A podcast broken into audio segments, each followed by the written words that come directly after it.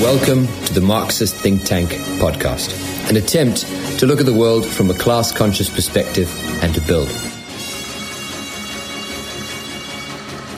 Today, we will begin our first Think Tank Roundtable, where we will discuss the newest conspiratorial sensation 5G networks and how they are being linked to the virus, amongst other fascinating things. But first, a look at the headlines from around the world. COVID 19 continues to grip the world as deaths have soared above 250,000. The attempt to limit the pandemic has had mixed success depending on the country. Some countries have seen very few deaths from the pandemic, like Cuba, Taiwan, the Nordic countries, and Vietnam. While other countries, like the United States, have seen a near breakdown of their healthcare system. Despite the amount of climbing cases and death toll, Many leaders in the United States have demanded that the economy reopen for business. However, the World Health Organization has urged that people avoid opening up their economies too quickly and fears a secondary wave of COVID 19. Particular attention has been given to certain countries for how they have handled the pandemic. Sweden, for instance, was initially celebrated for their limited closing of the economy and light containment measures. However, this method has resulted in a higher death toll than most of their Nordic neighbours. New Zealand has earned global praise for shutting down their country before their first diagnosis came to light. And in Vietnam, the death toll remains at zero as their country's social, economic, and healthcare policies have paid off in droves.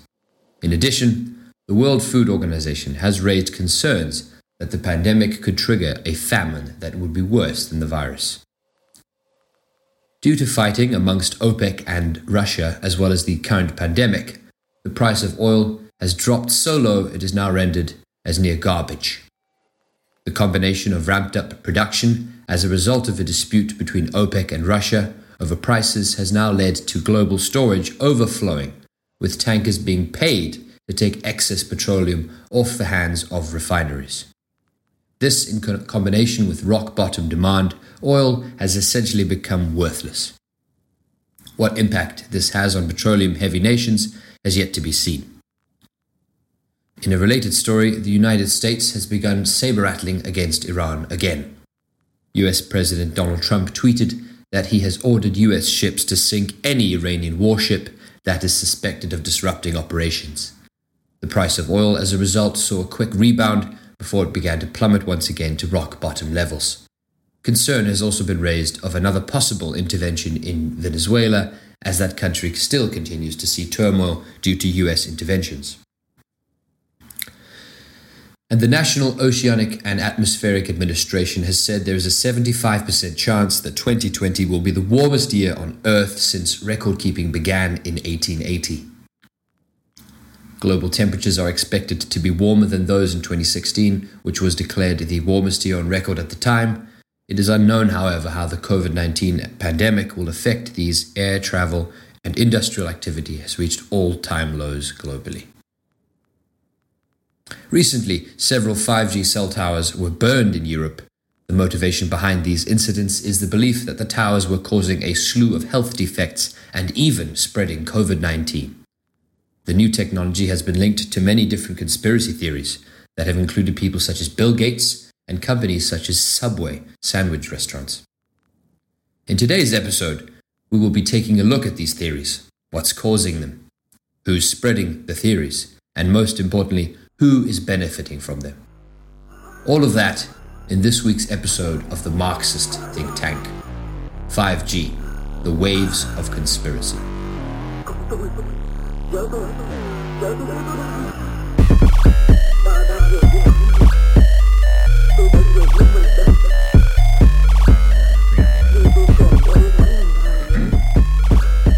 I am Reggie Truman with the Marxist Think Tank podcast. I am the producer. I guess now would be still. I've, our roles have changed, but uh, I'm joined with Sean Sanchez and Oscar Bastille, and uh, we are going, of course, be talking a little bit about a lot of the information that we have come across about 5G. Uh, for instance, Sean has very, very uh, diligently done a lot of research into the the 5G stuff uh, and pulled quite a lot of interesting things, uh, which so, um, quite honestly, Oscar and I we were talking, and some of it we didn't even know was uh, were were things. We had to kind of like do- double check to make sure is that is that right, and it turns out that it is. So we'll get into a lot of uh, different stuff for the next couple of minutes, uh, and we'll talk a lot about this. But uh, first, Sean, uh, if you kind of want to just uh, kind of, as the person who's been doing a lot of this research for us, kind of go off a little bit about uh, starting out where you started down the rabbit hole. I mean, going into the 5Gs, what what was the kind of the first stuff that you really were finding uh, whenever you started researching this? Oh boy, um, I think the active denial stuff was really engaging, and there's something there. Uh, I'm not gonna buy into the full aspect of all that, but you know, there's some interesting personalities that are connected with these theories. But that whole uh, active, uh, I think that I'm saying that right, active denial. Yeah, yeah, that's a pretty interesting aspect of it. Um, uh, just a lot of Facebook moms and uh, uh, grandmas online on Facebook just pushing this stuff, and uh, it's pretty entertaining. Mm. Very much so. I was going to ask uh, to you, Oscar, that kind of same same thing as well, because you are we're uh, Sean and I we're in North America, but you are uh, in completely different places as well, and mm.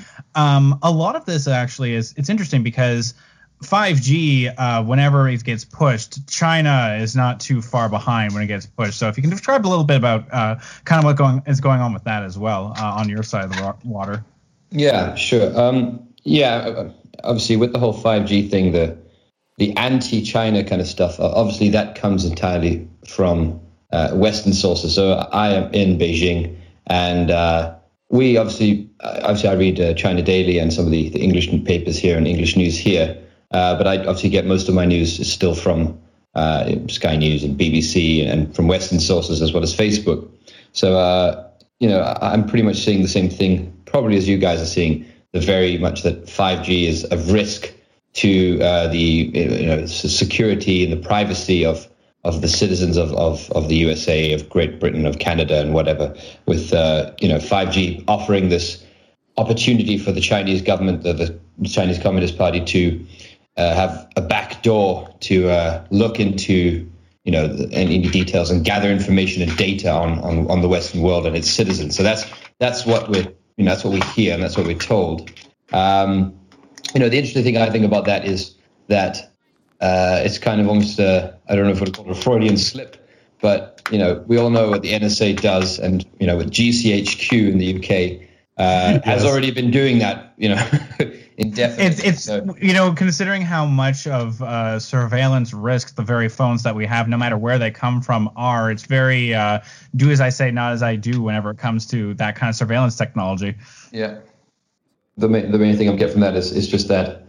Uh, you know how, how dare how dare another company or another country uh, look at our look at our data and do what we've been doing and, and have the opportunity to to to to peer into and uh, leverage leverage technology like we've been doing. That's, kind of the feeling I get from it. It's this very insincere. In there, um, that might be a real like uh, fear of the U.S. maybe, but I think that's just kind of a part of the rhetoric. They really just want to own the whole space because anybody who gets ahead with all this is kind of uh, beating everybody to market, and then they can control uh, communications altogether. Not just because you can you can uh, you know infiltrate the communications from the inside. That's that might be a possibility, and I don't know all the facts about that, but that's kind of a secondary thing. That's just mm. to make it seem like more of a threat. Hmm.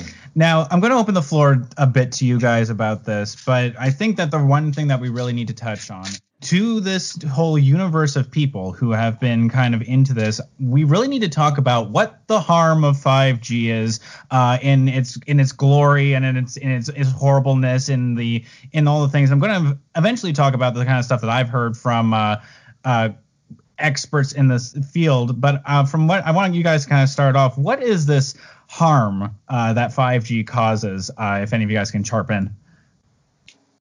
Supposed to wreck your immune system, making you more um, vulnerable to the uh, coronavirus. That's like the more grounded of the conspiracy theories, and then it just goes out right. Everybody knows to uh, you know causing coronavirus. I'm sure everybody's heard of that, which is an interesting uh, one because and there's like little permutations and variations of all this stuff. It, it's kind of a hodgepodge, but the core of it goes back to like maybe the you know the mid 90s when cell phones started getting rolled out in mass. Um, basically, it, the fear is that it causes tumors um, or any kind of cancer, I guess, from just the cell phone towers. And I guess the research behind that, uh, some research that has uh, verified that it, it can uh, cell phones in general can cause uh, the radiation coming from from them can cause uh, tumors in rats. But this would have to be like a really concentrated high dose. Apparently, I haven't looked at the actual research itself, but mm-hmm. apparently, from what I've heard, it, it, does cause tumors in the rats themselves from a highly concentrated long uh, exposure to it. But you uh, need to really, really get like a huge dose of this. I mean, we're talking like, I mean, uh, poor those poor rats that have been tested on, but they basically had to be bombarded at very, very close range uh, for anything to really kind of show up with that. Mm-hmm. Yeah, and this has nothing to do with 5G even yet. So this is just mm-hmm. back in the 90s when people were just skeptical of all this stuff. Now with 5G being rolled out, people are starting to claim, okay, this is a stronger uh, beam or mm-hmm. more penetrating beam but mm-hmm. apparently it just it can't get past a couple millimeters of our skin so it's hard to like make any mm-hmm. justification for that um, mm. as far as 5g goes but like from the top of the list okay so the proto conspiracies as i call them the emf rays radiation emitted by cell towers um, thought control is always a big one with these things you mm-hmm. know uh, if it could control like wavelengths then it could control uh, yeah control the way you your mood is or even like implant thoughts into your head um, then uh, also just ranging through numerous health effects people start thinking they're growing um, certain kind of growths on their skin then onto 5g 5g emits radiation that weakens the immune system we covered that flu-like symptoms coronavirus and then uh what else what else I'd like yeah, to ask this, hold on. So, how, how do people? Who's making the uh, the the claim that it, it you know, so obviously the radiation and cancer and, and stuff like this, you know, exposure to the to the, the various waves. That's yeah, that's quite that's been going on for quite some time. People have been talking about that for some time. You know, don't sleep with a cell phone on your head and this kind of stuff. I think the problem with these, these theories or these ideas is that uh, you're going to have a pool of scientists who are going to say it doesn't do this, it doesn't do that because we've tested it, we've tested it. But I think the people on the other side are just going to claim that it is a conspiracy and the scientists are in on it. So it's uh, uh, yeah, it's quite hard to dispel them, and it's quite hard to say, well, how do we know that?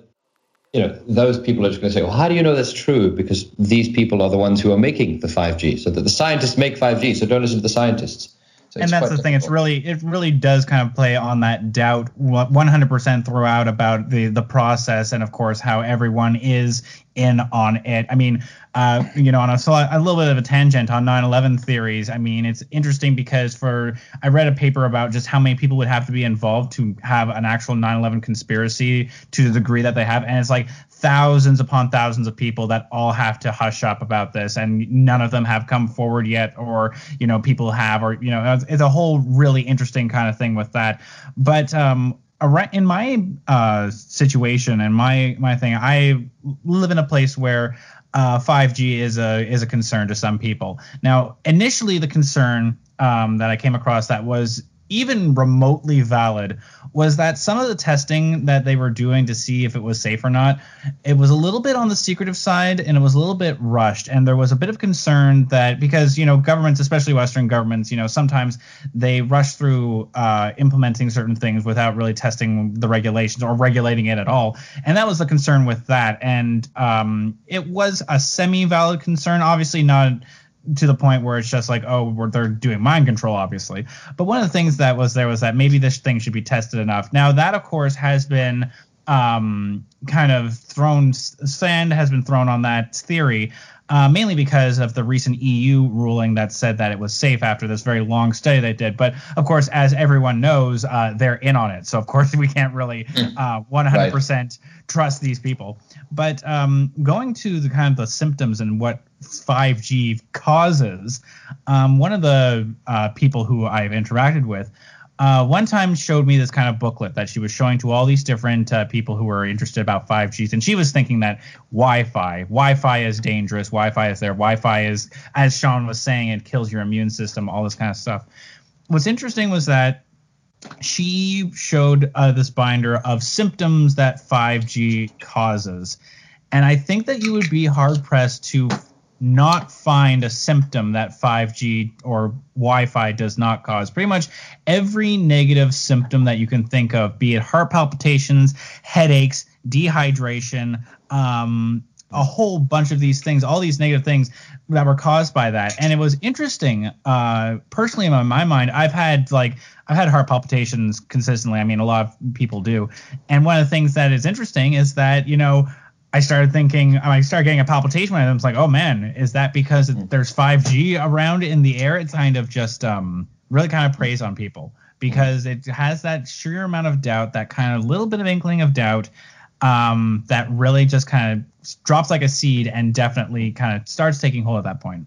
Mm. Yeah, and, and then if you always like question the people disproving it, if you can find somebody debunking it, then you'll just question the source debunking it, and then it goes on forever. but mm. I think one of the things to throw in there is, and I try to do this with people in my family, even uh, people that should be otherwise rational, um, is that you know who's to benefit?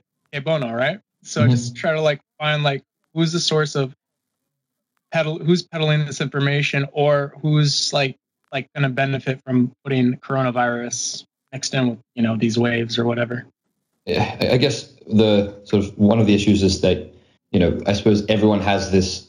Perhaps we all have a slight tendency to believe in some conspiracy theory, and and and uh, I have also seen from family members and people that I know, colleagues and whatnot, with the coronavirus as well as the 5G scenario, because these things have kind of merged to an extent now.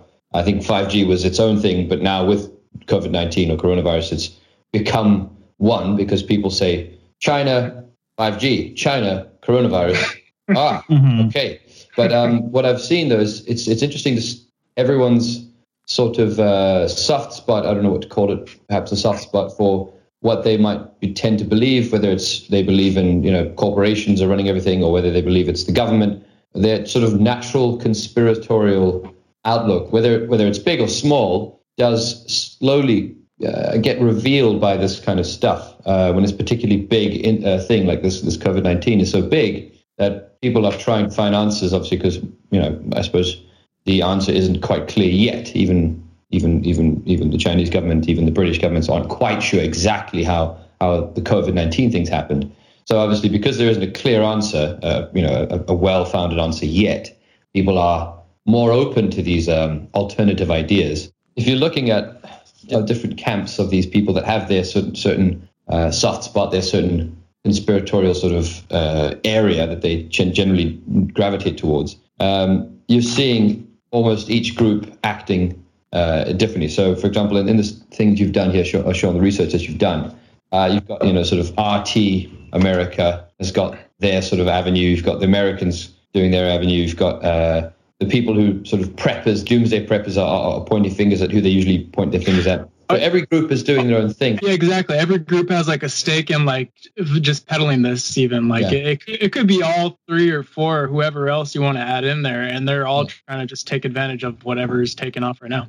And actually, uh, Oscar, a couple of names uh, that we were seeing were actually kind of surprising because, uh, especially in the United States, uh, this kind of uh, conspiracy theories about 5Gs apparently uh, goes to the top of a certain very important family, and we were surprised by that. Exactly. this was very surprising. So there's a bunch of people who are, you know, involved or who have who have sort of allied or I don't know associated themselves with the 5G conspiracy. And yeah, surprisingly, uh, Robert F. Kennedy Jr. Uh, so Sean, you, you found this out obviously, but um, uh, apparently Robert F. Kennedy Jr. is also a part of a anti-vaxxer uh, group. I think it's called the yeah. Children's Health Defense, and uh, he's also been putting out anti 5G or pro 5G conspiracy theory stuff, which is pretty surprising considering, yeah. Yeah, so he said um, it was stopping people from protesting to prevent quote unquote 5G robber barons from microwaving our country and destroying nature. So basically,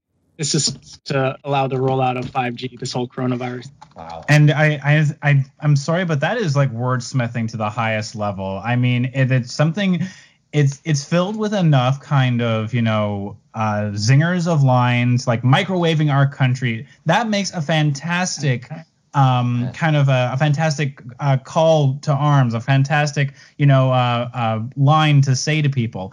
And quite honestly, I mean, that's one of the reasons why it also works because, you know, whenever these people kind of get into this uh, high level and thinking about this and promotion, there's always a way to spin it. I mean, any marketing exec can basically tell you that, right? So that's it's interesting because again, they've been it's you know the the slogans that come out of this are so easily repeatable and so easily um, good to go in that kind of sense. It's that you know, of course, uh, you know, the smooth talking to people who already believe what you're saying, and in that case, no wonder these kind of uh, conspiracy theories have gotten so much steam because again they they tick so many boxes about what appeals to the lizard brain in us, right? Mm. Yeah, actually, uh, if I jump in there, uh, Reggie, uh, the one of the other videos that we watched uh, that I watched uh, of another woman who has a radio show herself, which is an interesting point. Um, she, she, within about four and a half minutes of watching this video, uh, I've just written down the key terms that she put. So she's talking about large scoop outs in a construction site where a uh, some sort of radio 5G tower was being was was nearby, and these pools were heating up uh, because of the radiation, and mosquitoes were you know the the, the mosquitoes were uh, the larva was growing, and, and obviously, you know, there was way more mosquitoes because of these warm pools of water from this construction site, which is near the 5G tower. But she just started throwing out things like, and now we're seeing West Nile virus, weaponized West Nile virus, like just like Lyme virus was done by the scientists in 1945, and these directed energy weapons attacks. And she's talking about deployment in military terms, and then she she throws in the Rothschilds, and mm. uh, and then she throws in you know what she talks about, she talks about this dirty electricity that's um, weaponized in a way that obviously is heating up wires. And she's like, the wire in your bra. So it's just like you're saying, Reggie, using terms that are just so like hard hitting and just attention grabbing, sort of just buzzwords of like, you know, war, scientist, 1945 weaponized directed weapon energy you know just such mm-hmm. a heavy stuff that if you're just watching this you'd just be like overwhelmed like what this is uh, happening uh, in the car park? Basically, all this stuff does feed off of things that are provable and have existed in some way or another, but then it's kind of rearranged into a hodgepodge supporting some position that is, is not really provable or unprovable because we're not looking over the shoulders of the Rothschilds at this moment. So absolutely, and part of it is part of it is that 100% first off, it's kind of a it's an argumentative tactic uh, known as Gish galloping, where you basically just throw so many arguments at a like useless kind of arguments at someone uh, that you're debating in order for them to just get overwhelmed where they can't kind of look at this uh, and on the same kind of principle kind of goes with this. Because basically what they're doing is that they're throwing out so many half truths they're filtering it with a whole many with a couple of things that are true here and there like I mean, I guess off the top of my head, like West Nile virus obviously exists, and chemical mm-hmm. war, not chemical, but biological warfare has existed. So obviously, let's make the jump to saying that it's happening with West Nile virus. And then, of course, through all that kind of stuff, then underneath is this whole kind of narrative that really does kind of really cement home what their message is. Hmm. I think, you know, if we turn back the clock, though, uh, the back in the 1920s, I think you were talking about this earlier, Reggie, uh, that people believed or had these theories or fears uh, back when radio, just conventional radio, was coming out, and also with 2G and 3G. And um, the irony is that, like I just said earlier, that these people, these theories are now being promoted, and, and these people are using radio shows to, to talk about these things. It's quite absolutely strange. yeah. So one of the things, uh, my background is in is in radio. I mean, it's one of the reasons why I'm here doing doing a podcast with you folks because this is what I like doing. But one of the things though that we learn uh, when we're training in radio, obviously it comes with a bit of history, and of course we learn about the history of the technology, how it evolved, uh, that kind of stuff. Now um, basically, radio had a little bit of a shoddy start, but it finds its origins in around the 19, uh, you know, the 1910s, early 1900s, to the point where in 1912, when the Titanic sunk, well, it was still using a newfangled radio thing that pretty much a lot of ships had now put in there, where they had their own radio masts and they were broadcasting Morse code to each other. That was radio. And I think actually it's interesting because um, in the in research that Sean did, he pointed that uh, that people believe that Spanish flu came about in 1918, although it came about earlier because because of the nature of information restriction during World War One. We don't know exactly when the Spanish flu uh, originated. We actually don't even know. We, it's probably also the fact that it's not even Spanish. Spanish flu is only what it's called because that's where it was first reported, even though this virus may have been going around quite a bit.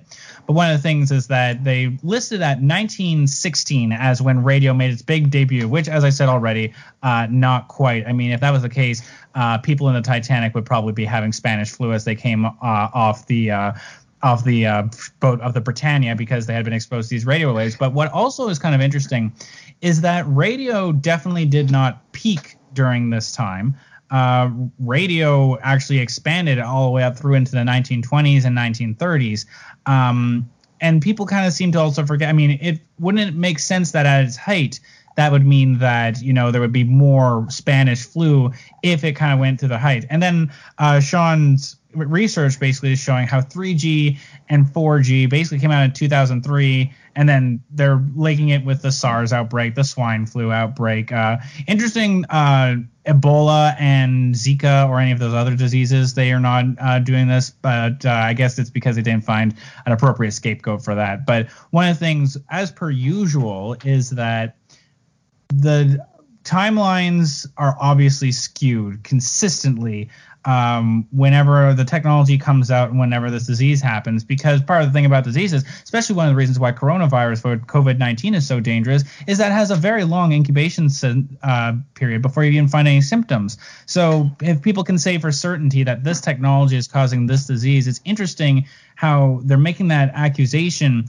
when their own timelines or any timelines are not really set in stone and it's completely pure conjecture in that sense. It's just fun anything to correlate with it. Like there's a map underneath that timeline you're talking about. Um i was supposed to add the map there i didn't but it shows a map of like new york and seattle and everywhere else this is hitting hard miami i believe. Uh and louisiana and uh, uh um it is showing that there's a higher uh you know incidence of uh coronavirus but you know if you look at where these places are it's a higher population density too so mm-hmm. they kind of skip over that conveniently just to correlate, you know, 5G is being rolled out here. This is where it's happening. Mm. And it's actually interesting, uh, and kind of going a little bit away. This is more just a general conspiracy theory linked to COVID nineteen and not just five G. Of course, well, in this uh, in this mythos, uh, five G has obviously something to do with it. But uh, some ire has been put on towards Bill Gates for for whatever reason making this uh, disease, and people are pointing to the fact that Subway, our part, the restaurant chain Subway, is partially owned by him and therefore is a key to it. And the way that people back this up is through subway distribution maps, which are basically population maps. So it's interesting. I'm seeing I'm seeing so many population maps uh, during this time, which again, the correlation. Uh, if you can make even the flimsiest correlation between two things, you got yourself a conspiracy theory, and then yeah. the next thing is you just have to rail home as much as possible. Um, one thing though that I do kind of want to bring up, uh, while we were kind of talking, uh, we mentioned the prepper industry. Um, basically, it's this industry where you know they sell these kind of things that let you go and uh, flow through the end of the world, you know, so that you are stocked through. Uh, what's interesting is that because of COVID 19, uh, apparently uh, preppers realized that it was probably a bit more complicated for the end of the world than they thought. But I can't find an actual dollar value on how big this industry is. But I do know from looking at certain things and just kind of doing a little bit of kind of bare level research that a lot of these kits can go for thousands of dollars, if not tens of thousands of dollars. And one of the things that I really kind of uh, every time, uh, and we did mention this before, is that where there is a conspiracy theory, there is money to be made. I mean, that's exactly what Alex Jones's business plan is 101. So that's kind of stuff that I've seen about. It. I don't know if you guys have seen kind of anything uh, economically that's tied into this, right? Yeah, I think that there is something to look at that. I mean, uh, I'll curse over a few things, but there certainly always seems to be uh, people that uh, people like sort of natural medicine, alternative medicine, sort of alternative lifestyle. Generally, I mean, I don't want to don't want to cast too much of a, of a, bad light on this, those types of people, but um, there's a guy called Daryl Wolfe uh, who's a specialist in natural natural medicine. Uh, he's got like you know 41,000 followers. He's making lots of claims about 5G and stuff, but obviously he's also he's obviously selling products. Uh, and then you've got obviously the famous uh, I don't know if you want to call him the father, the daddy of of conspiracy theories, David Icke. Uh, mm-hmm. Is obviously in on this with thousands of followers, uh, subscribers. He sells books, you know, he makes movies, and people watch them. So he's certainly making money out of out of his conspiracy theories. But I, I suppose he would argue that he's enlightening us and spreading the, the truth. You know, he's he's trying to liberate us all. Um, but you've also got, uh, you know, I suppose more low level characters that are, uh, if you've got here, so sure, Sean, a, um, a mompreneur. Uh, I assume she is an she's an anti-vaxxer campaigner, and she's she runs an alternative medicine store. So um, you know, again, so she is involved in a small thing there, but she, has got a particularly um, eye-catching uh, account of what 5G is doing or has done. Uh, she's claimed that uh, Kobe Bryant and his daughter, uh, in the helicopter crash that they were obviously killed in, uh, was in fact an Illuminati blood sacrifice ahead of a mass murder plot. Uh, yeah, yeah, So, so there, I'll leave that there. Yeah. I mean, it couldn't have it couldn't have been that uh, from what we're hearing now. Hearing now that unfortunately the pilot was not shouldn't have been flying during that time. It couldn't have been you know the fog that this guy was flying through that killed Kobe Bryant. Of course, it has to be the Illuminati. Illuminati. Well, fear fear mongering is a great sales tactic, and then the whole thing just thrives on like like the way social media is done is just like things just emerge from the bottom and you can just capitalize on that to create your sales funnel. Any theory that emerges from the bottom now you can just take that and uh, adapt it and and adapt it to your business model and there you go. It's it's interesting because i mean we wouldn't be the marxist think tank if we couldn't you know give a couple of shots towards capitalism but we really have to think about how much of these theories would be prevalent if we had a systematic change in the way that the economy was structured, in the way that we we switched over from the capitalism system to the Marxist. I, I asked this also about kind of like a lot of things, especially like a scammers or something that is money related. And that's obviously, of course, not to say that conspiracy theories would not exist, because let's be completely honest here, these things are fun. These things are addictive. These things are a good thing to talk about. They make great conversation. Conspiracy theories, uh, when they have when they're not being, you know, used in this kind of sense are awesome. Let's not sugarcoat this at all. But fact of the matter is, is that I'm wondering how much of a prevalence these things would have if it wasn't that you know we these things weren't weren't uh, tied to money and to material wealth and the ethos of capitalism as a whole. The whole conspiracy theory industry exists and proliferates, I think, because a lot of, of, Americans, especially, they know something's going on. There's something wrong, but they don't know how to put their finger on it. So they're steered into these avenues of thinking where there has to be an Illuminati to, to make sense of the world because it doesn't make sense. And they know it doesn't make sense, but they, they're missing things like political economy and they're not educated to see beyond, you know, basically their the front of their noses. And that's, that's actually literally true right now. They, they don't want to wear masks and stuff. Right, right if you're talking about how we could avoid some of these more dangerous conspiracy theories emerging and uh, how to avoid uh, dangerous ideas spreading, uh, you know, the problem with commodity production or for-profit media, you know, media that or news that is designed to make money, uh, that's got a bottom line and a board of directors who are looking to get revenue, uh, is that you know they they rely on selling papers, on clicks, and on people watching. Mm. And as we've all expressed, you know, these are really interesting ideas. They are, uh, you know, they capture the intention, as we said earlier. You know, they, they use all these charged terms and extremely crazy ideas, and it blows your mind. And yeah, particularly in a, in a vacuum of, of, of a moment we have now, where where the answer isn't quite clear, they thrive. And yeah, so when you've got media that's designed to make profit, you're going to have all the clicks. If you post the article about uh, the death cult assassination of Kobe Bryant for the Illuminati, or you post about how certain vaccine has got certain chemical compounds and you know it's going to brainwash your children and turn them to whatever. Um, you know this stuff is going to grab people's attention. It's going to sell. So the, the, yeah, the issue there with, with with capitalist mode of production or capitalist mode of, of commodity production is that yeah, for-profit media, for-profit information is geared towards grabbing the attention more, uh, sorry, geared towards grabbing the attention and selling more so than necessarily actually uh, describing the world in a more accurate way. It's about getting volumes out and not necessarily describing things as they are. So yeah, I think that there's certainly a, a bit of blame to be laid at the door of of profit seeking yeah. media. I'll go one step further though, just just on this subject. Is uh, basically I have my own meta conspiracy theory, I guess, and I, and, and maybe that's my own limitation. Uh, but but basically, I think you know through a Keynesian economic uh, socioeconomic uh, system, you're going to have the government and private corporations working together in this revolving door kind of way. So the government can steer some, like you know, the way private uh, or the way businesses conduct themselves to some degree, and they can kind of steer people towards certain interests in this symbiotic way. So I don't think it's too far beyond, you know, like like thinking like, hey, the U.S. government doesn't want us to think about, you know, they don't, they don't want us to thinking about Marxist anything really. So they'll just they'd rather have us less educated in this way, so we're steered into ha- wanting and needing an Alex Jones instead of anything. But that's kind of on the conspiracy theory side of things. I realize.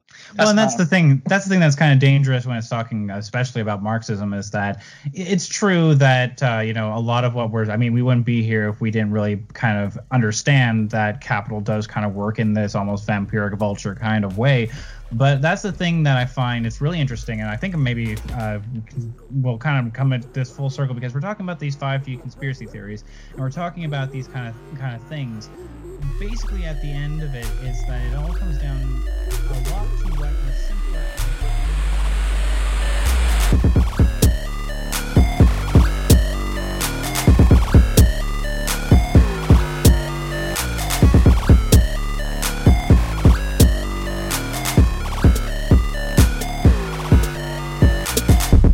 Yes, we have uh, Marcos with us here, and Marcos is going to give us his take on the 5G uh, and COVID 19 conspiracy theories. Uh, yes, Marcos, and uh, of course, you also have your own podcast, Marcos. Welcome. Yeah, thank you, thank you. The podcast name is the Ain't Shit Show.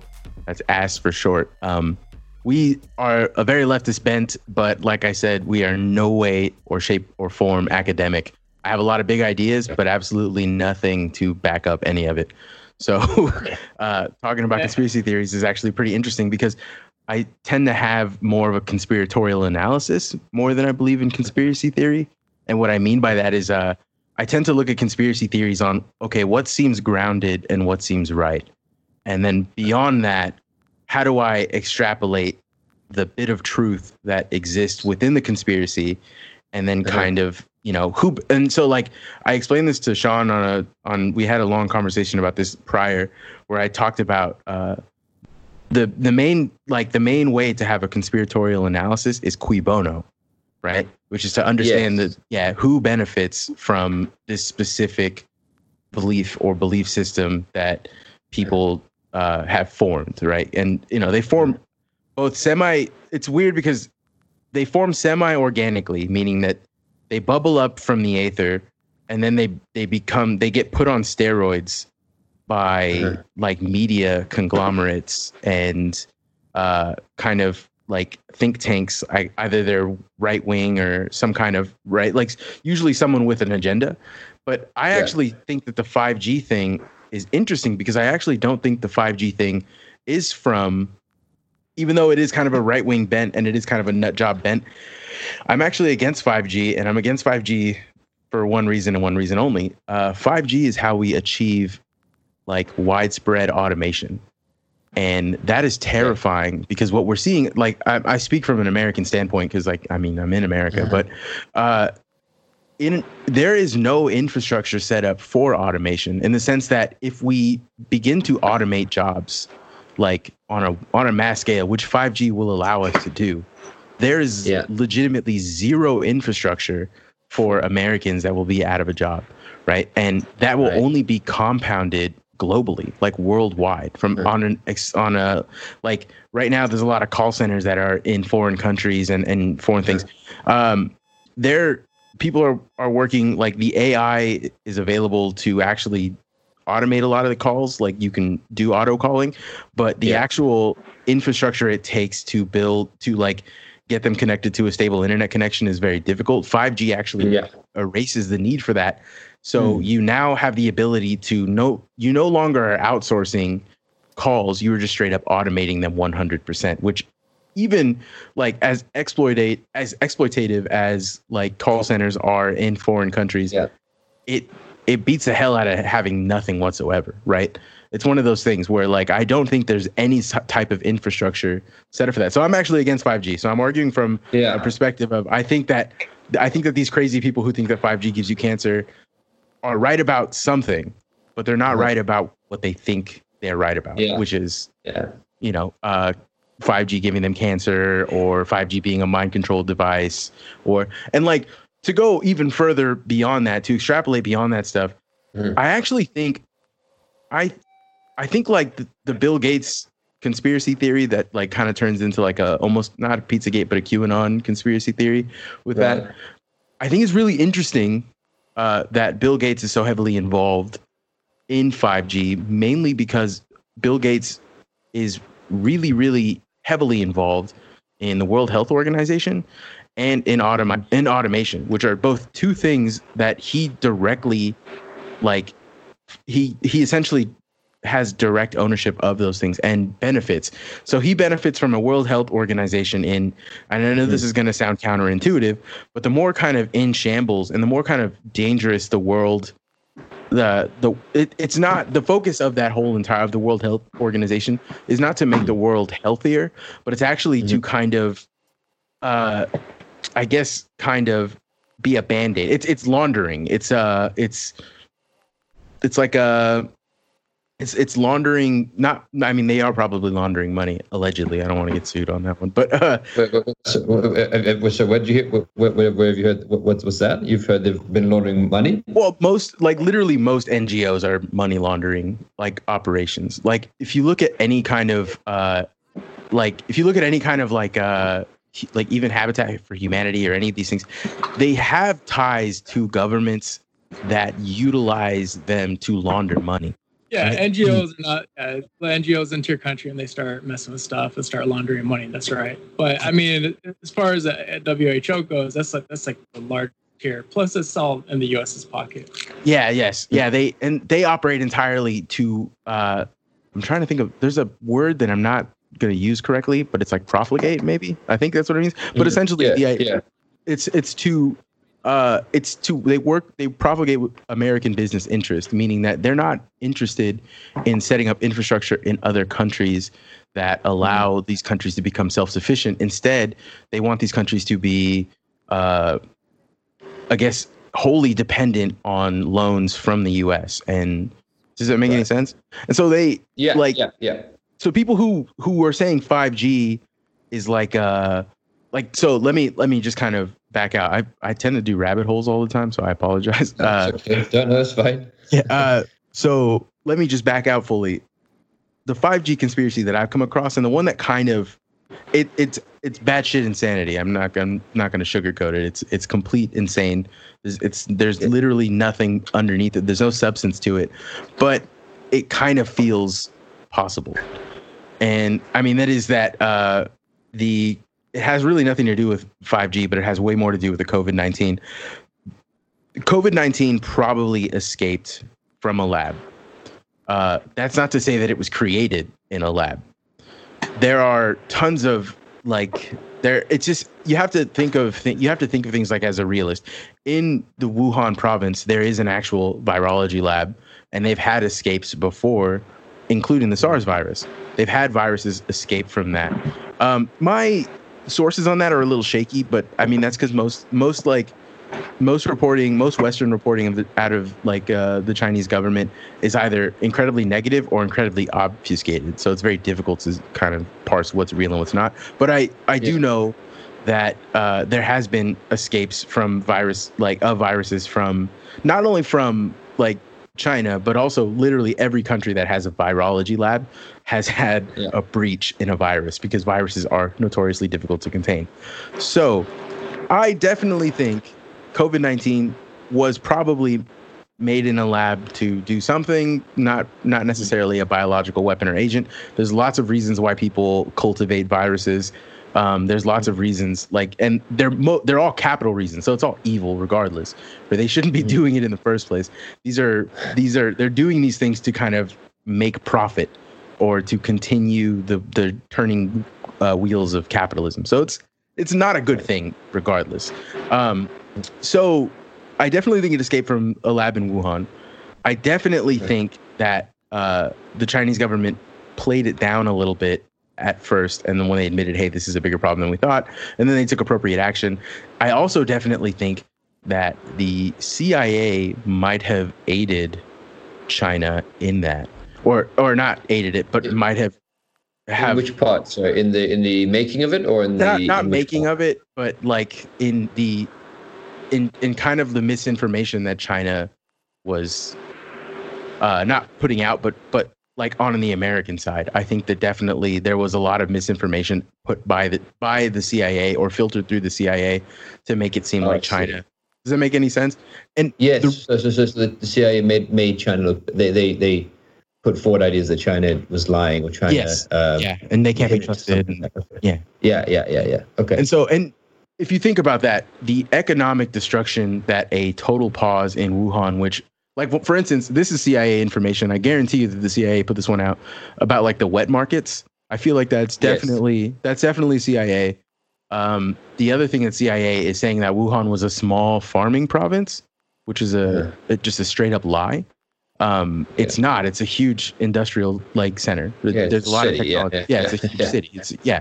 It's there's a lot of different types of businesses out there, but um, they were playing it like it was kind of like a, a weird farming province, and you know what I'm saying? Like that's how the right. CIA was painting that picture to Americans, and Americans were wholeheartedly believing it. And I think because they were doing that specifically because it damages the uh, one belt one road like, mm.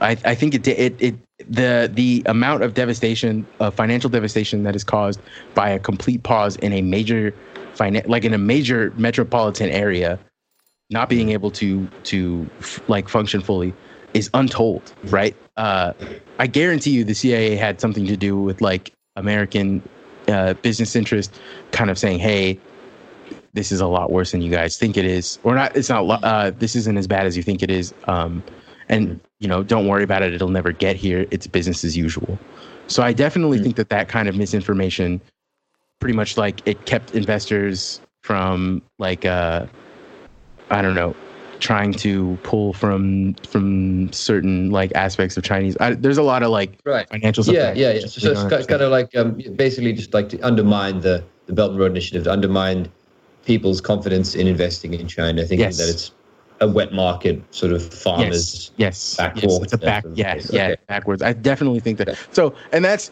so i think that's kind of like the extent of this of the cia's involvement at in mm-hmm. like the early form of it. And then mm-hmm. um but how that kind of ties into the 5g thing is i definitely think that so the way that the like the playbook the cia playbook in america how the cia operates within its own uh within its own country is very different from how it operates outside of its country.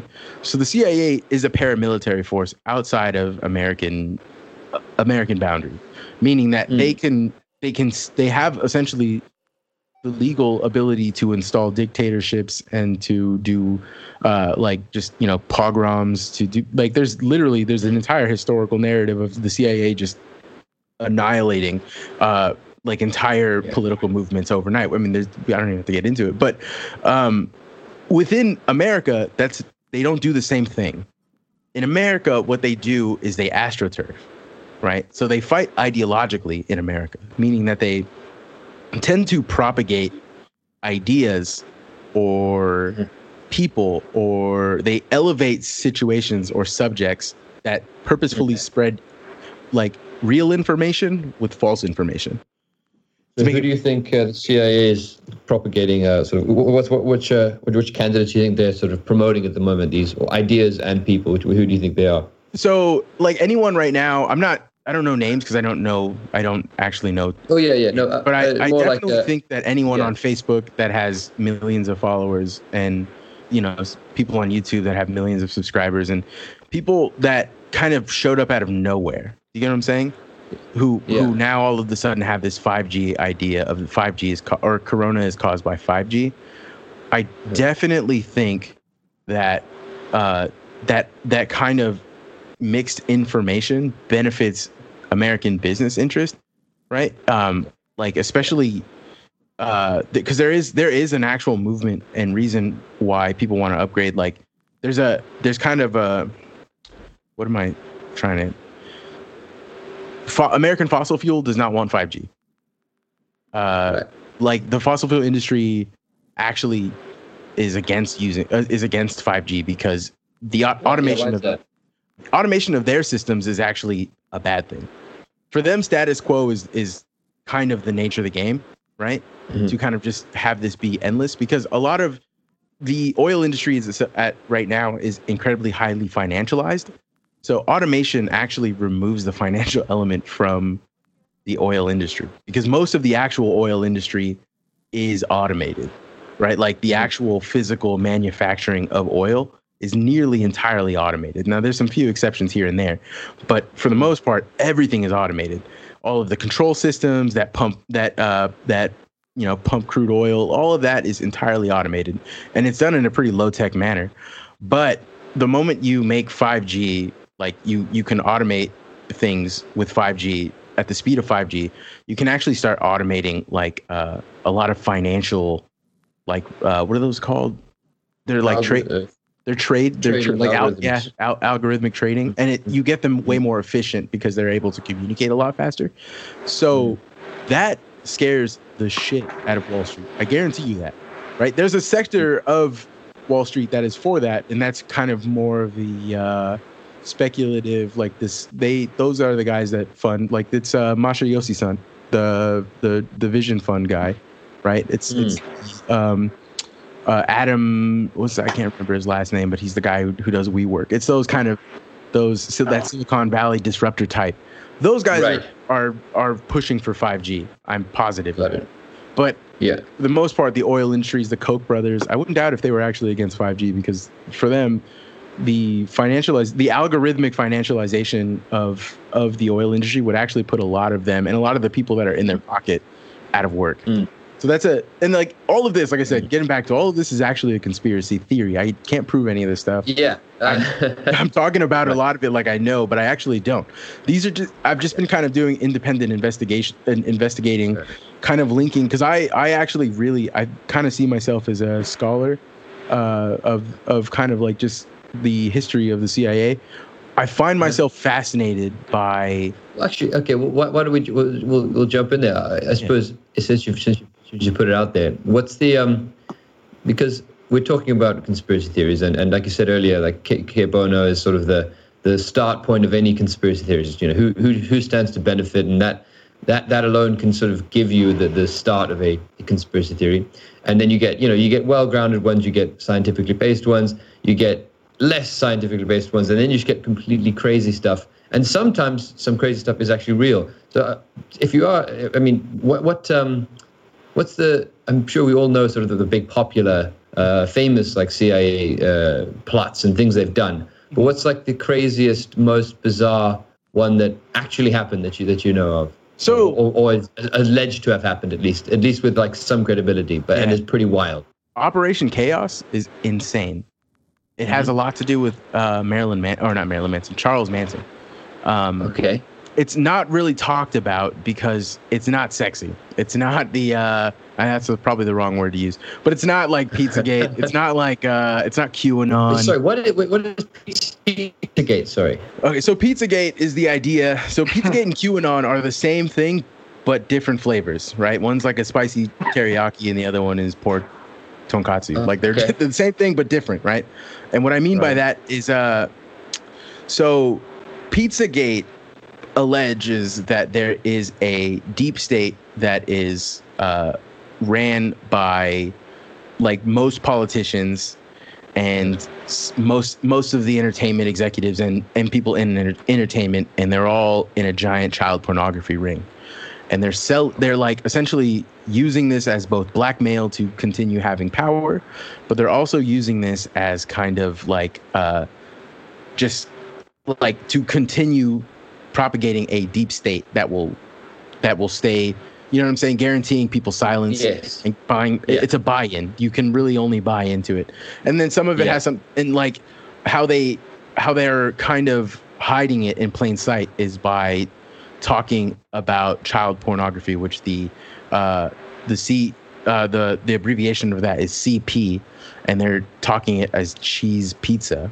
which is like oh i love cheese pizza but it really means child pornography. And that's yeah it's awful. Um it's, right. it's it's fucking completely ruined pizza for me by the way. Uh like yeah um but it's what it's done really is uh what's what's interesting is that it was actually started from QAnon, which was first. QAnon was first, and then Pizzagate is something that split off from it. And now it's its own thing. But QAnon, QAnon are the people. QAnon. Oh, go ahead. QAnon, the QAnon is a mythos. It's not even. I would not even consider it a conspiracy theory. It's much more of a religion, right? And I mean, oh, I mean right. that sincerely, like sincerely. I don't even. I'm. There's no joke in my voice when I say that. It is definitely a religion. It is. There is a belief system. There is a hierarchy to it. It is like a legitimate, almost. It's not a cult because cults want something from you. There are tons of right. grifters within QAnon, but like the real Q heads, those guys are those that they're as they might what, as well. What are the what's what are the beliefs of QAnon or so QAnoners?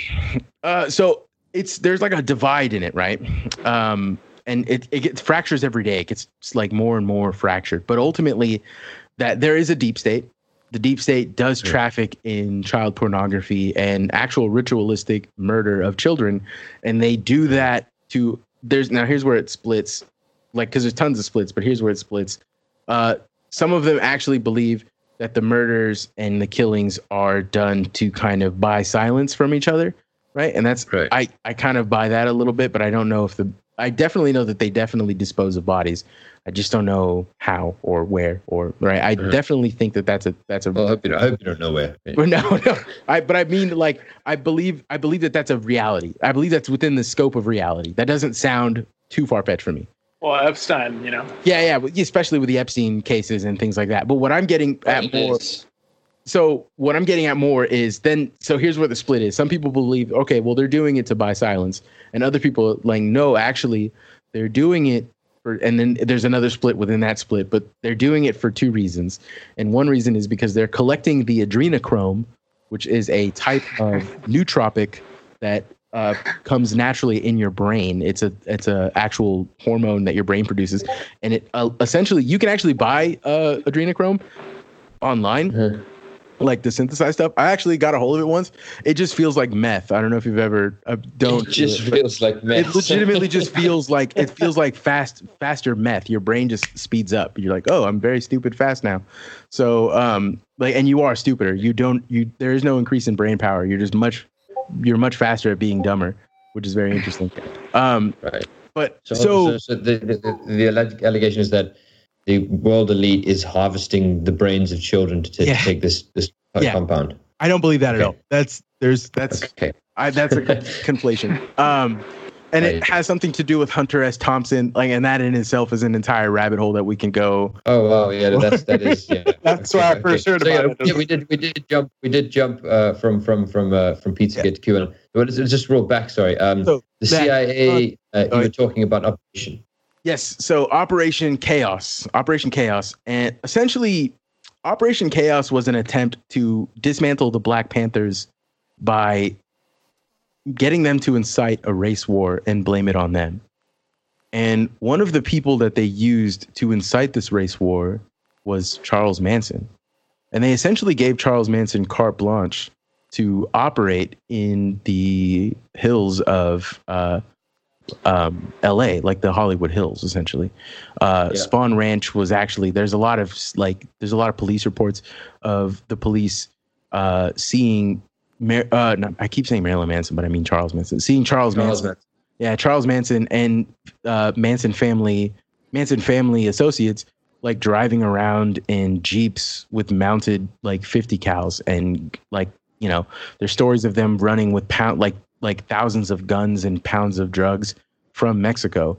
And mm-hmm. the police stopped them, and then they his his probation officer or not probation parole officer charles manson's parole officer a man who was tied in who was like actually he was i think he was tied with the cia or ex-cia one of those two things uh, gives uh, makes a phone call and boom he's out he's out of jail no trial no nothing no charges right. Dropped so that's provable um, the vincent bugliosi story of uh, the helter skelter narrative is not only categorically false if it does not hold up under like a modicum of any kind of evidence. Uh, there are just way too many holes in the story, but it's such an, an Americana. It's it, it is Americana. Uh, it's like part of the.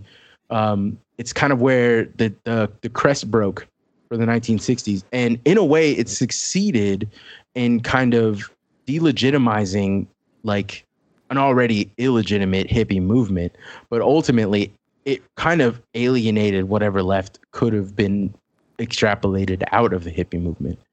And mm-hmm. so uh, it, it was a rousing success. In fact, it's such a rousing success that you know MK Ultra and all these other ones get these really cool names, and you know uh, a lot of a lot more play in uh, like Operation Gladio gets a lot of play. All of these really big operations get huge plays, but Operation Chaos was incredibly effective. It was essentially a better it was a better form of COINTELPRO. COINTELPRO was right. a federal operation uh, created by the FBI, um, and it and it worked in dismantling a lot of leftist groups and like with a focus on the Black Panthers. But ultimately, like this Operation Chaos got most of the CIA, like or got most of the uh, Black Panthers in prison. It was like through conviction through them like through their through evidence that they had been gathering. This and is like, when they basically, as far as I understand it, I might be a bit patchy here, is, is when they used uh, drugs and other sort of illegal activities and, and yeah. basically baited and caught the Black Panthers and used them to, to, to yes. impound them, right? Yes, what they were essentially doing was they were using, they were at first, the first part of the operation was essentially to try and, and bait them into a race war by, they were propagating like white supremacist groups, and which is actually to this day, if you go around that area, like the San Fernando Valley, and if you go to like Orange County, which or any of these like you know southern LA districts, there are a lot of like white supremacist groups that are like paramilitary. They will kill you, mm-hmm. right? Um, and they're they're homegrown. They're based out of there, and I don't think it's a coincidence that the CIA, because the CIA loves to do stay behind operations. We know this about Operation Gladio. Gladio. Yeah, like they, it's their favorite thing. I would not doubt it if a lot of these uh, like the funding from these um, from these you know major paramilitary organizations are actually like have some sourcing from the CIA, and uh-huh. like they realized that that wasn't going to work. The CIA pivoted and they realized that that wasn't going to work. So instead, what they were doing was they were having these white supremacist groups actually physically run guns and drugs with zero to little any kind of consequence, and then uh, they were attempting to make buys within the Black Panther Party or like you know like the not like Black Par- Black Panther Party affiliates and having them yeah. buy in and then you know RICOing the entire operation. Yeah. That's they would do yeah. that. And the CIA was incredibly effective at that kind of stuff. So mm. you know, uh and it does it does okay. it they essentially realized and that's a playbook out of like this uh the the uh, the the Sandinistas and the drug the war on drugs and and like any kind of like any any movements in any kind of like narco communist uh, or or narco leftist uh, groups that existed in South America, the CIA would do the same thing where they would partner up with the local government and also yeah. par- partner up in with like extremist right groups to get them to kind of bait them into open conflict so that way yeah. the narrative could be well these these leftward these left leaning crazies are just psychotic yeah. and they don't want they don't have your interest at heart so right right it, it's incredibly effective and i am very yeah. like it i'm shocked that not enough that not more people know about it and yeah uh, but you know yeah they use so, that yeah, so. to this day. It's still used. That misinformation that they do is still mm-hmm, used, mm-hmm. right? And it's it's it's in 5G now, right? It, it's any kind of major, uh, like like for instance, I guarantee you, um, uh, what is his name? He's the they turn the, they turn the freaking frogs gay guy. You know what I'm talking about? Alex Jones. Alex Jones. Jones, yeah. Alex Jones is definitely CIA, right? You I don't think so? I don't think he's an asset. He's not an agent, right? He's Right. he's one of those things where he doesn't know he's he's unwillingly working for them, right? And I think Yeah. that's a lot of people do that. I think a lot of people are unwillingly kind of talking about CIA talking points without realizing that that's what they're doing.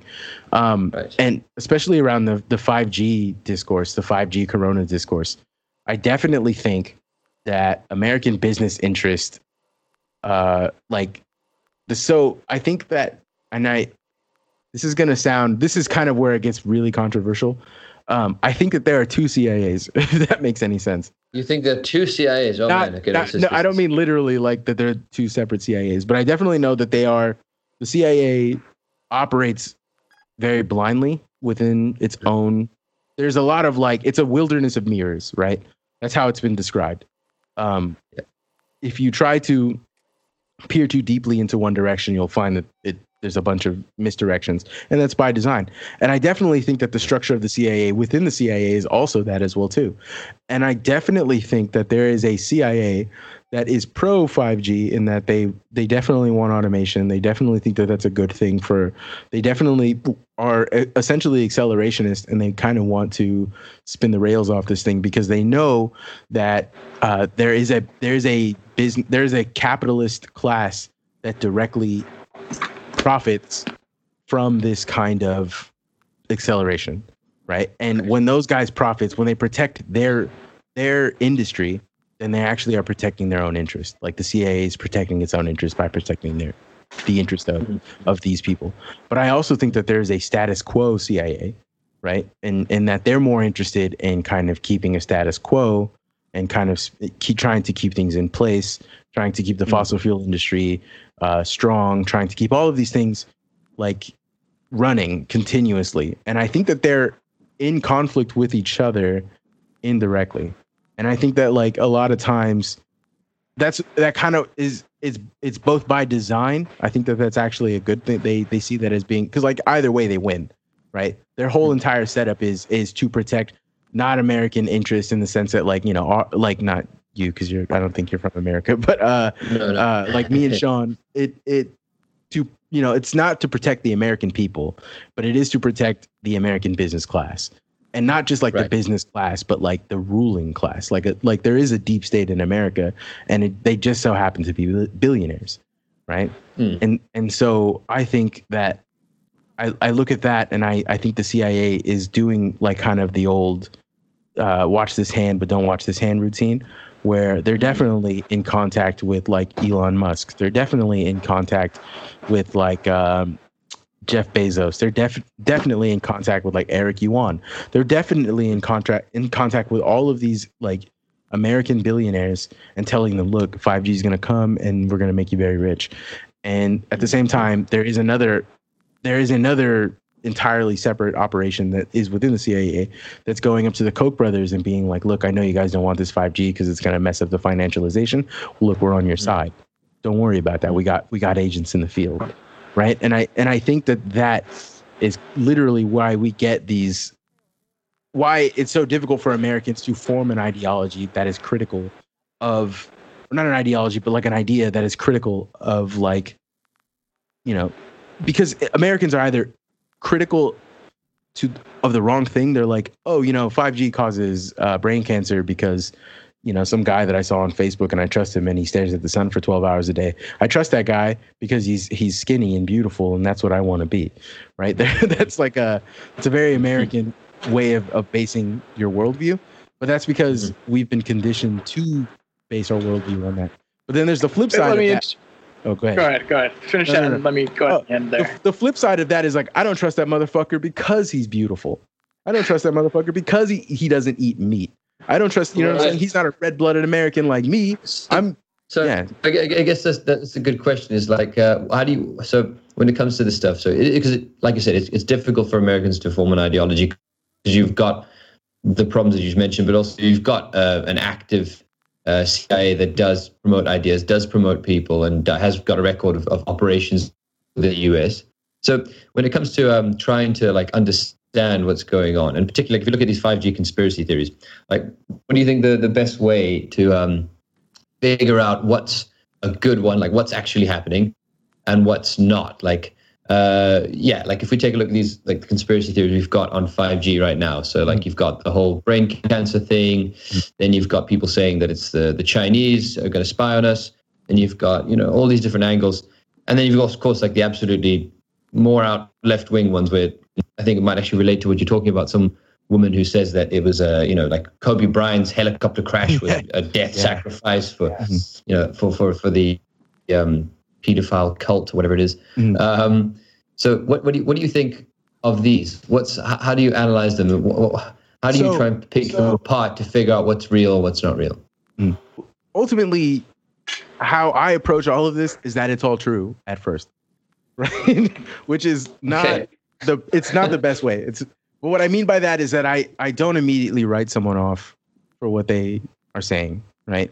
Meaning that I like for instance like the here's a good example of this and i said it in we had a group chat and i said it i said this they're like the David Icke people the people who believe in lizards like that in like reptilians and that like they're the the ruling class the aristocracy of the world uh that they're inhuman lizards that like literally wear human skin and fool people. They're actually not wrong they're just not wrong in the right way. They they don't understand the metaphor of these people being reptilian, meaning that like okay, so uh, you think it's a metaphor of them being reptilian, not yeah, they're not actually. No, they're not literally okay. physically reptilian, but they definitely whatever whatever thing in your body, like whatever regulates your your I guess your emotions and can let allow you to see the world in turmoil and see how much power you have an ability to influence it and then just not act on it, that shit is inhuman. You are not mm-hmm. human. You are reptilian. There's like a there's a there's a pause in your brain that said that there's a connection in your brain that's just not happening,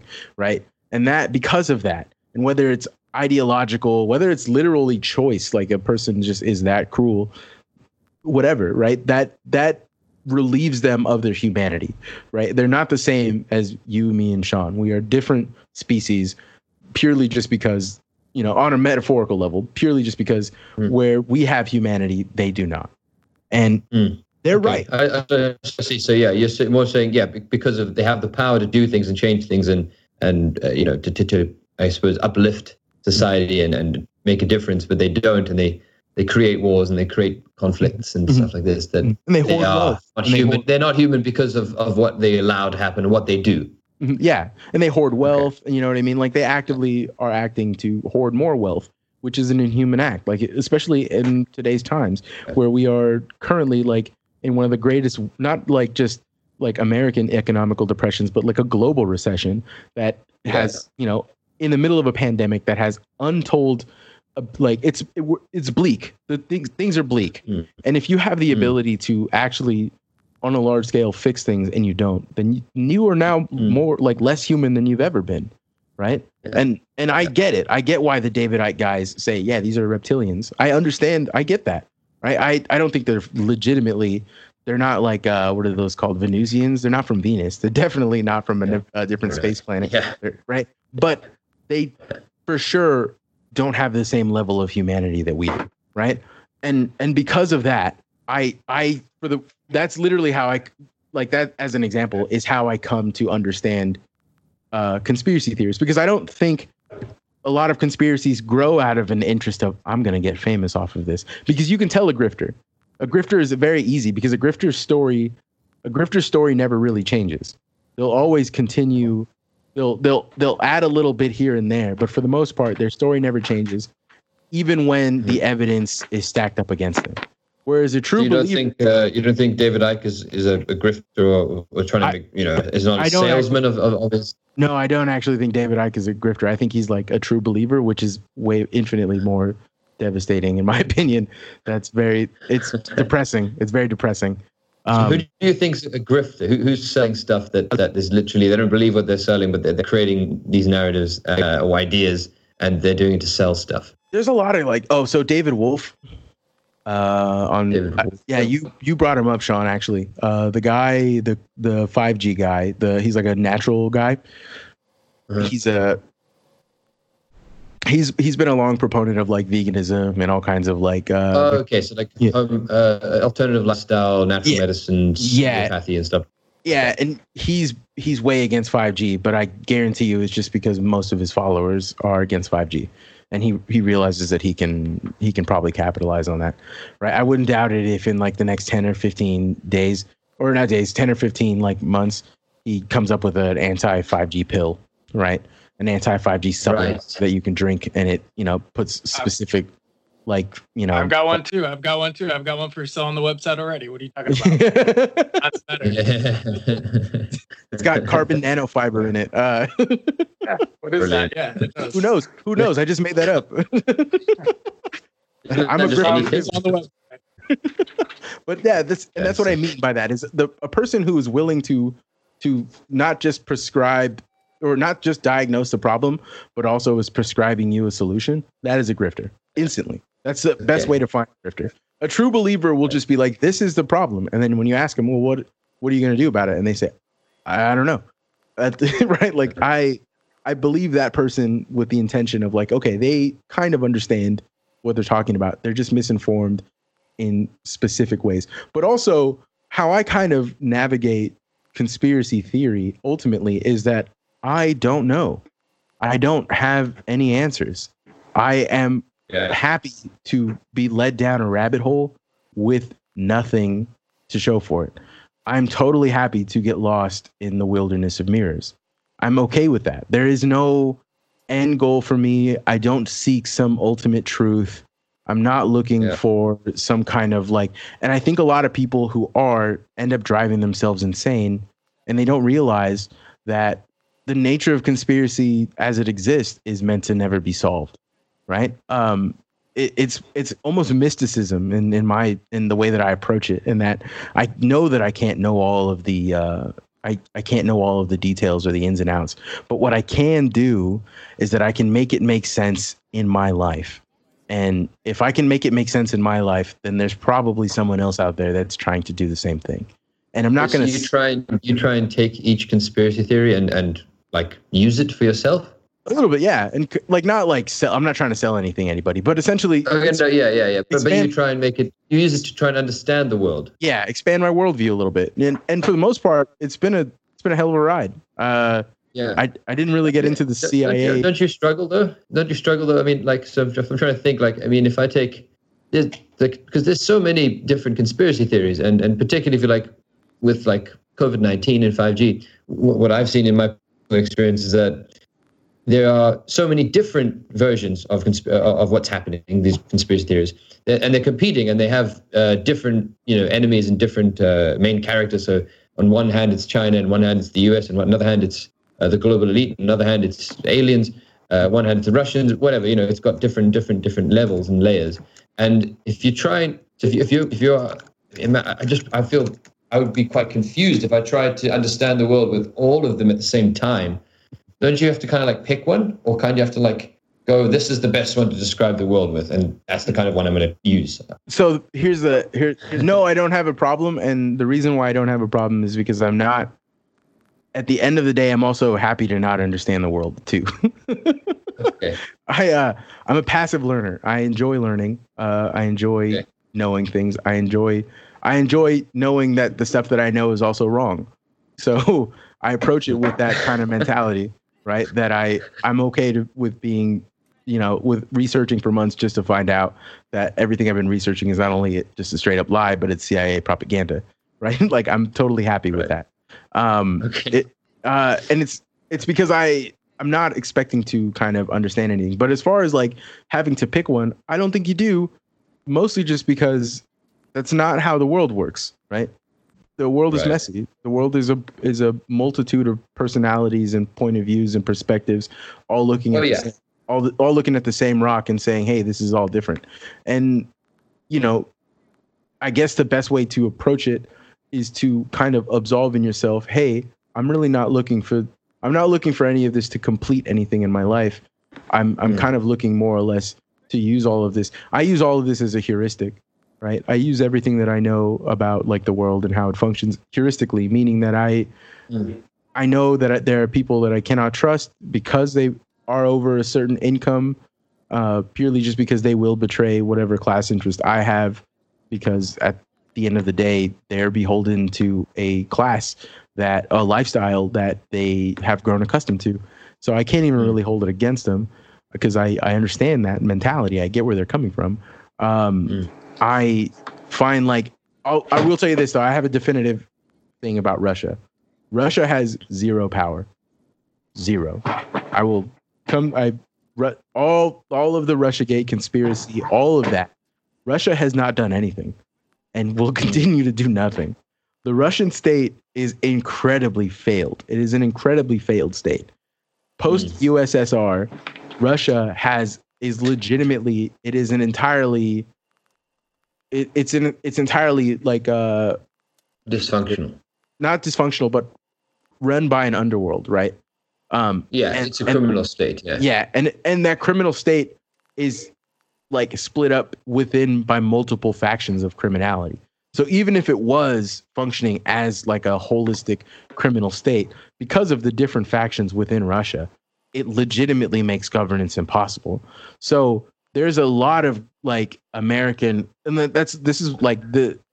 I guarantee you that the CIA is is promoting RussiaGate because it it makes it is a really easy scapegoat for American uh, liberals and American leftists. It's a nice wedge between American liberals and American leftists because any any like kind of critique on America and how America is falling apart at the seams can easily be like given to the Russians and say like, "Oh, the Russians did it," or the Russians are continuing to do it, and it's really easy to write off like, "Oh, all the roads are bad and the infrastructure is bad because the Russians are digging potholes."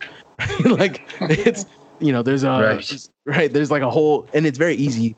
Like you know, if you're from Ohio and or you're from like Dayton, Ohio, and you are on the are, are on MSNBC 24 7 or on Fox News 24 7, that makes sense to you, right? That is that is your only source of news. Of course, Russia would fi- like finance people to fly out here and dig potholes in the fucking ground. Yeah, that, yeah, that makes yeah, sense, right. Like that that makes sense to you. Uh, but also like say you're a well-educated uh, liberal from Brooklyn mm-hmm. who you know was Ivy League educated, and you're noticing that the you know every time that your name gets brought up uh, you know, you have a podcast or something, and every time your name gets brought up, you get a bunch of trolls talking shit about you. Of course, it's Russian troll bots. It's a, it's not that you've ever done anything wrong in your life. Right? It's not that your your viewpoints are should be criticized or examined further. Yeah. It's it's Russia's fault. So right. the CIA definitely is using Russia as a very convenient scapegoat. We probably are pivoting towards China now, but I guarantee you that either like in three to five years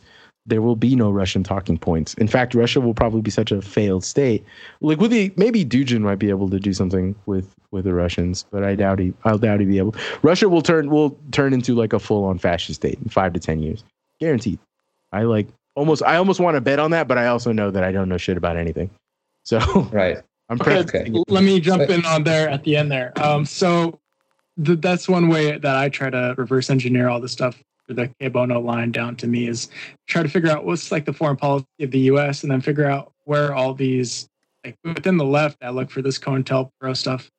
Uh, where do all these talking points coalesce around our foreign policies? And if there's a bunch of people here and there with against relevant active socialist countries, um, and they're they're outright against 5G in some way or another because China is wielding that power at this moment, then then I just kind of put a suspicious eye towards that. But you know, this is the way I go about any of these things myself. I don't know if that's the best way to go about it because you know then you can get overly mm-hmm. paranoid as well and start eh, anybody that talks shit about China all of a sudden becomes you know an NSA shill and that's not the case. There's there's mm. legitimate criticisms against all these countries, but I I my my big me and Sean go back about all this all the time, but I definitely think that China is far too authoritarian, and uh, it's unnecessarily so. And because there are such things as Chinese billionaires, I don't believe that they are a true communist state, and they shouldn't be recognized as such.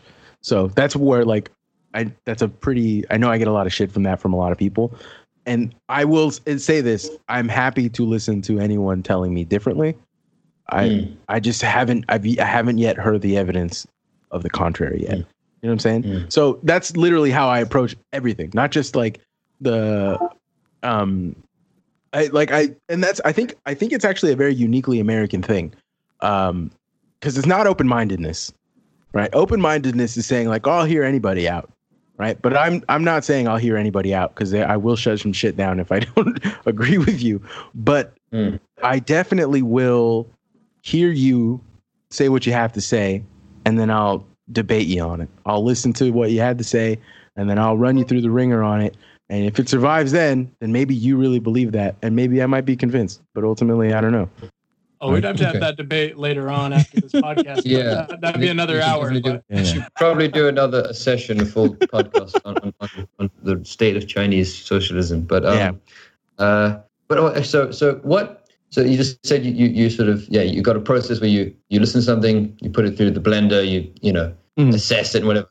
So uh, when with 5G when when 5G comes to your neighborhood, which I imagine it already is, it already is actually. Outside, so have you got like uh, what what do you did, has your life changed anyway? Do you do anything no. differently based on the fact that the 5G is in your neighborhood?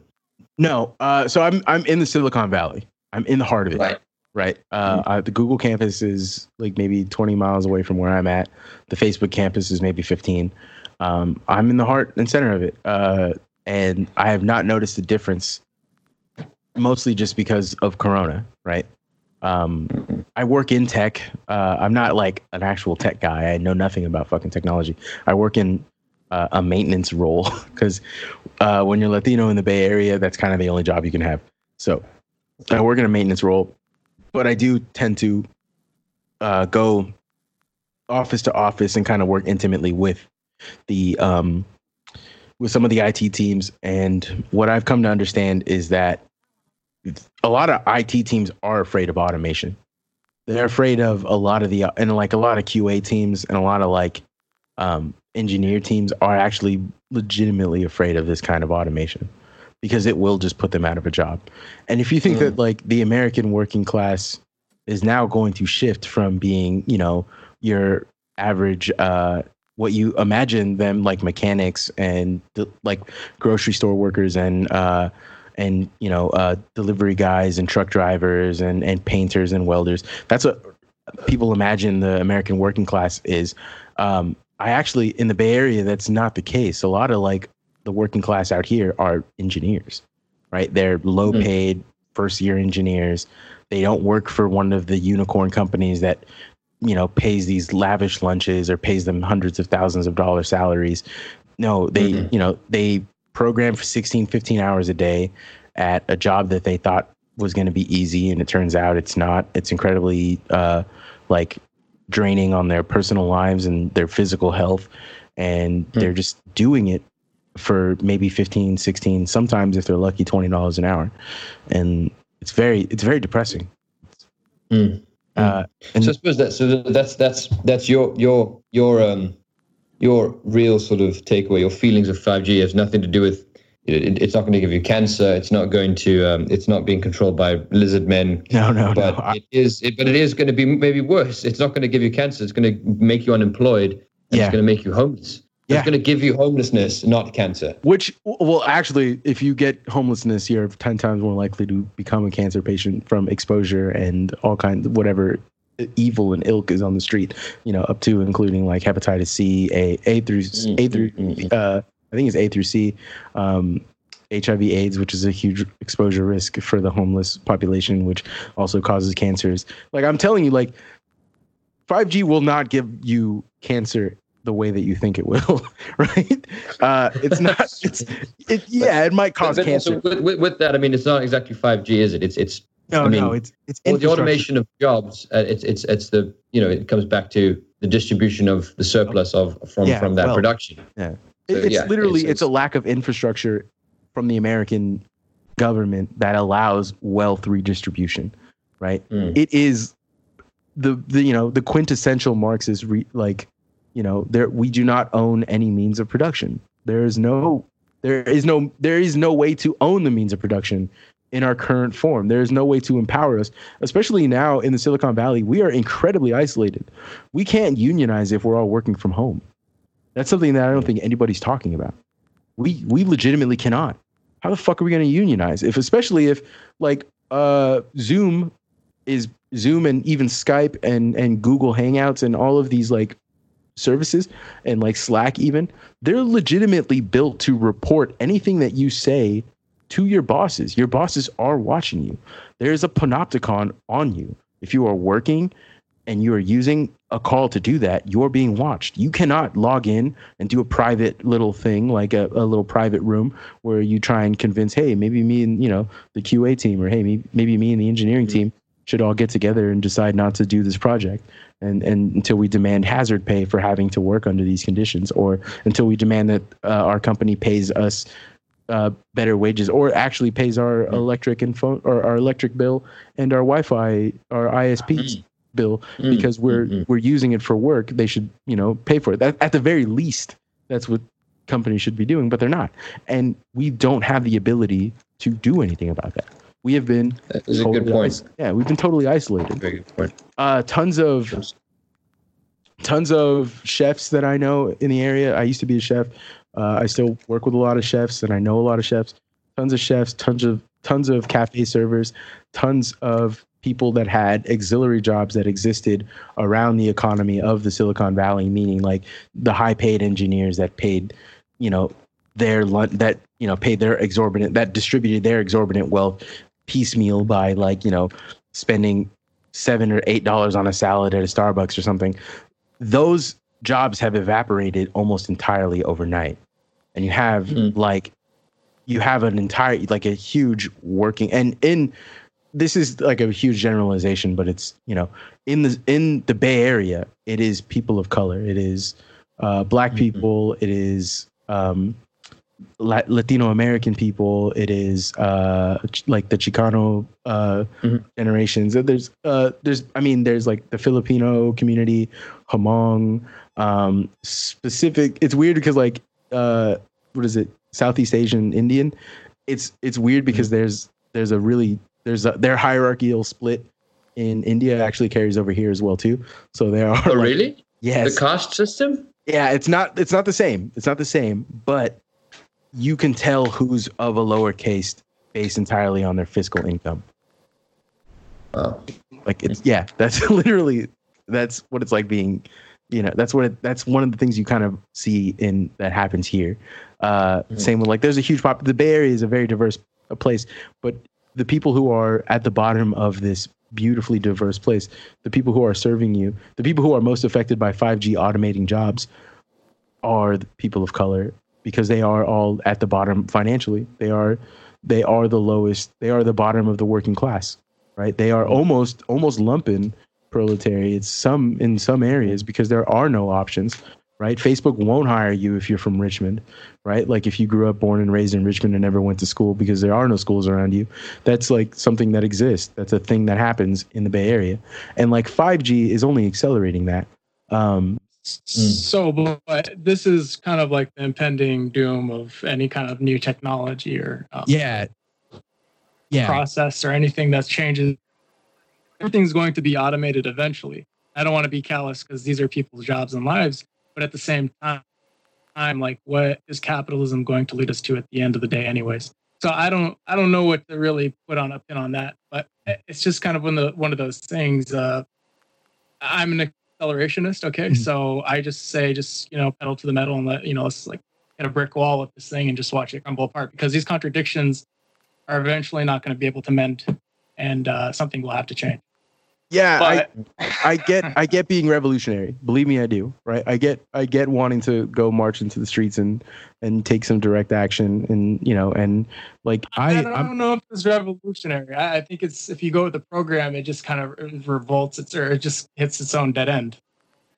Mm-hmm. So, well, what I'm getting at is that, like, I, I definitely, I guess we're in a disagreement on this one because I definitely think that it is up for the people to rise up and, and seize the means and do something, right? Like, we can't just take this lying down, but also there are no proper ways to organize. That's what I'm getting at. Yeah, yeah. There is, yeah. there it's is no organize like yeah, this. Yeah, there, there is no um, like ability to organize, and I'm, I could be totally wrong. Right? Because I, I haven't been organizing for very long. I, I don't actually I actually don't really understand organizing on a level beyond getting like 10 or 15 people together to do something, right? Usually it I can't imagine like organizing at a large scale and I really really could not imagine like how to organize now. I'm I'm more than happy to for anybody to reach out to me and, and ask me, and I'm more than happy to get the ass, which is my podcast, the Ain't Shit Show, talking about these mm-hmm. things and getting people on on board to talk about them and figure out ways to organize around my podcast because mm-hmm. I legitimately am afraid because the revolution is bloody and the revolution is unfortunately for the able and there's a lot of disabled people not like literally disabled in you know sense that they can't move but yeah sometimes that too but there are a lot of people who just won't be uh, able to participate in a revolution or can't wait on a revolution because they're already on their way out and something has to happen right like 5g is is, is coming it's automating things there's no we can't stop it there's nothing and the people who can stop it believe that it'll give them brain cancer or believe mm-hmm. that it's it's causing them to get corona right they mm-hmm. So they're right. They're afraid. So and I suppose I, that's that, that's that's the dangerous part of the conspiracy theories is that the real danger of 5G, which actually isn't 5G, the real danger is is the automation caused by 5G and the lack of money that working people will get. That's the real danger of 5G, not the the coronavirus and not the other stuff like you just said. But the, the issue is that conspiracy theories are diverting people's attention into uh, into the rabbit holes all the different variations of, of the different conspiracy theories. So I guess that's kind of tragic, isn't it? Yeah. It's it's very well. It's very endemic of American life, right? Mm-hmm. Uh, Americans at our core, myself included, just wants to be entertained, right? We just want to be entertained. It's like a limited limited hangout, right. basically. Yeah. Right. False right. representation.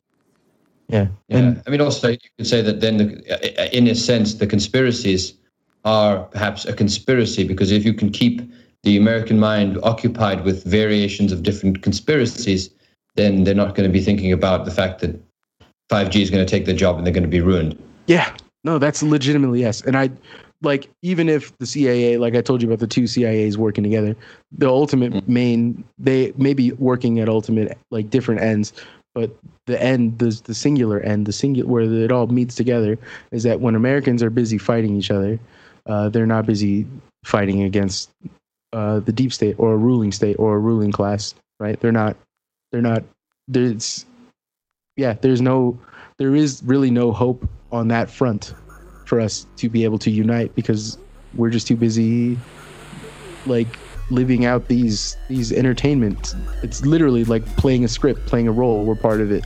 We're all part of reality TV now. We're all in a we're all in our own show, and it's it's very frustrating. Um, uh, all right. Well, actually, I, I, would like to have you on again some other time, Marcos, to speak about the, the Bay a bit more in detail because I think it's really interesting to hear about the. I've never really heard anyone